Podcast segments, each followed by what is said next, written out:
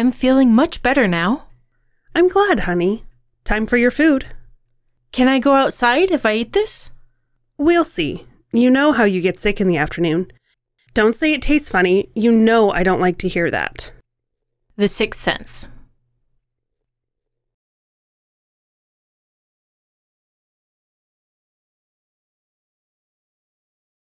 Welcome to Writing Roots. I'm Lee Hull. And I'm Laesses. This episode that we're taking on today is a very interesting psychological syndrome that I was first introduced to, I think, as well as Lee, in watching The Sixth Sense, and that is Munchausen syndrome. Now, there are two different types of Munchausen syndrome. There's the one where the person makes themselves the victim, and then what is called Munchausen by proxy, in which they are making someone else the victim and getting the attention from it. So we'll get more into what that means and those differences. But for the most part, the Munchausen by proxy is what you see in stories. So the psychological definition from nhs.uk is Munchausen syndrome is a psychological disorder where someone pretends to be ill or deliberately produces symptoms of illness in themselves. Their main intention is to assume the sick role so that people care for them and they're a center of attention. I'm fascinated by this concept because a lot of the times it doesn't stop at just pretending to be sick. They will take it a step further and, like the definition said, deliberately produce symptoms, whether that is making themselves sick by ingesting poison or by proxy making someone else sick by giving them poison or finding some other way to imitate or mimic the physical health disorders that they're trying to get sympathy for. When I was researching this, one of the ways that the blog poster was talking about seeing this fairly regularly in hospitals, I believe it was a nurse that was posting, said that they would open wounds on their body and then rub feces into it and create that infection and continue to stay in the hospital because of it. Gross. That should give you an idea of how desperately these types of people want to maintain this illness, whatever this illness is. The idea is to be the victim and therefore get the attention from being the victim. So, a lot milder versions of what we're talking about today in your writing could be someone always wanting to be seen as the victim in order to get the attention from the other characters. Munchausen syndrome was named after Baron von Munchausen, who was an 18th century German officer known for embellishing the stories of his life and experiences. I don't know a whole lot about him specifically, but it's interesting that this one person was so well known for just exaggerating everything that he'd done that he got a whole syndrome named after himself for it. Kind of impressive, actually. so, there are a couple of facets of Munchausen's. There is the Munchausen's of the self affliction that we talked about in the definition. There is the Munchausen's by proxy. Often, this is a caretaker or a maternal figure who is perpetrating this on someone under their care. And then, one of the more recent developments in this is Munchausen's by internet. This is a little bit of a dangerous line because I'm perpetually distrustful of everyone. So, you have things like GoFundMe and other crowdfunding websites that help people raise money for causes.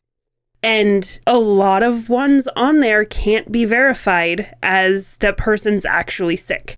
So it is a little bit of that Munchausen by internet of not only are they gaining that emotional support by having people think of them as ill, but they're gaining financial support from it now too. Like I mentioned earlier, most of what we see in storytelling is the Munchausen's by proxy because there's a lot more of that interesting dynamic between having that in two different people instead of one person just throwing their hands in the air and saying, I'm the victim, love me. That's less interesting to read and write. It also gives you an interesting opportunity to explore the two sides of it because the person who is perpetrating the Munchausen by proxy isn't really trying to gain attention for their child or their care person or whoever it is that they're doing it to. it's still a selfish thing. And I think it's a little bit more self centered than actual Munchausen because they're not inflicting any of the pain, any of the sickness on themselves. Someone else suffers so that they can get attention and sympathy. And that tends to be why it's a lot of your caretakers, your mothers that do it because there's a lot of sympathy that goes to the family of someone who is suffering from a chronic illness. Our opener was from The Sixth Sense. That is a common example, and I feel like a lot of people can relate to because they have seen the movie, they understand that dynamic there. There's also Stephen King's It, where Eddie was a victim of his mom in the proxy scenario. One of the other examples that I'm personally familiar with is in Supernatural. Sam and Dean end up investigating the spirit of a girl who is close to death. She's actually in a coma since her mother made her drink bleach. One that I thought was interesting, I haven't seen it yet, I meant to before we recorded, was The Act, in which the main character, I believe, is on trial because she murdered her mom, who was perpetrating the Munchausen by proxy on her. And then in The Secret Garden, you have a very interesting example because Colin's father is so set on avoiding attention that he has his servants and he even hired a doctor to convince his son that he's too frail, too crippled to even leave the house. So he never really even learned to walk because he was told his whole life that he can't. So the father is keeping him isolated, so it's kind of a reverse Munchausen where he's still abusing by controlling with physical disabilities, but the attention seeking is sort of inverted there. Now, we want to clear a couple things up. Munchausen's is a psychological syndrome that needs to be diagnosed. This is not hypochondria. It is not a thinking that they're sick sincerely. People with Munchausen know they're not, but they make themselves anyway. And it's not necessarily a psychosomatic illness where you think yourself into becoming ill. It's an intentional making yourself physically ill. And then when it is by proxy, it doesn't have to just be poisoning. The end game is that discomfort, the death. So it can be done in many ways, like in The Secret Garden, where it's basically just convincing the kid that he can't walk and that he's crippled. He didn't ever actually get poisoned or injured in any way. So it can be more of a psychological game played against the victim to make them think that they are ill or have a chronic illness of some kind. So when you're writing this into your story, one of the key things to keep in mind is a lot of time spent in the hospital. If Munchausen's is happening in secret, it's not necessarily Munchausen's. It can be a variation of but that hospital time is what really gives people attention. And so there's almost always repeated visits to the hospital by whoever's suffering the illness.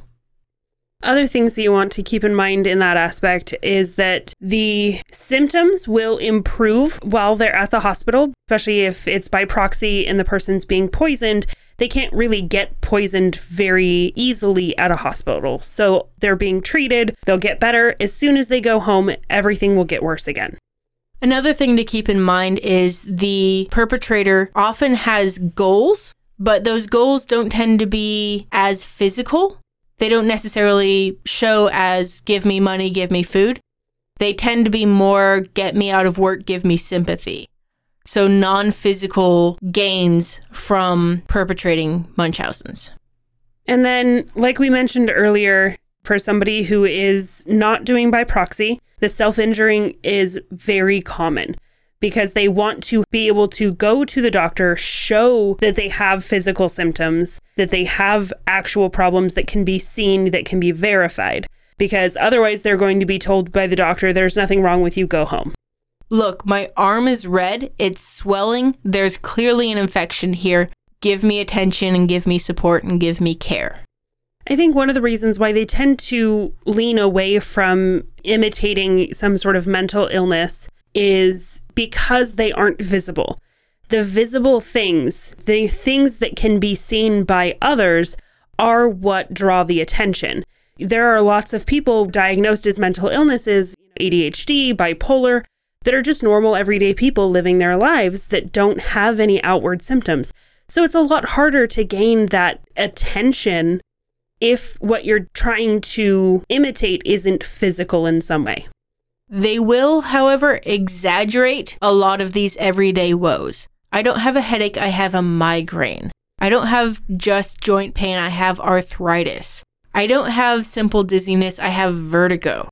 These things that make whatever these everyday common things that people have sound far more dramatic than they necessarily need to.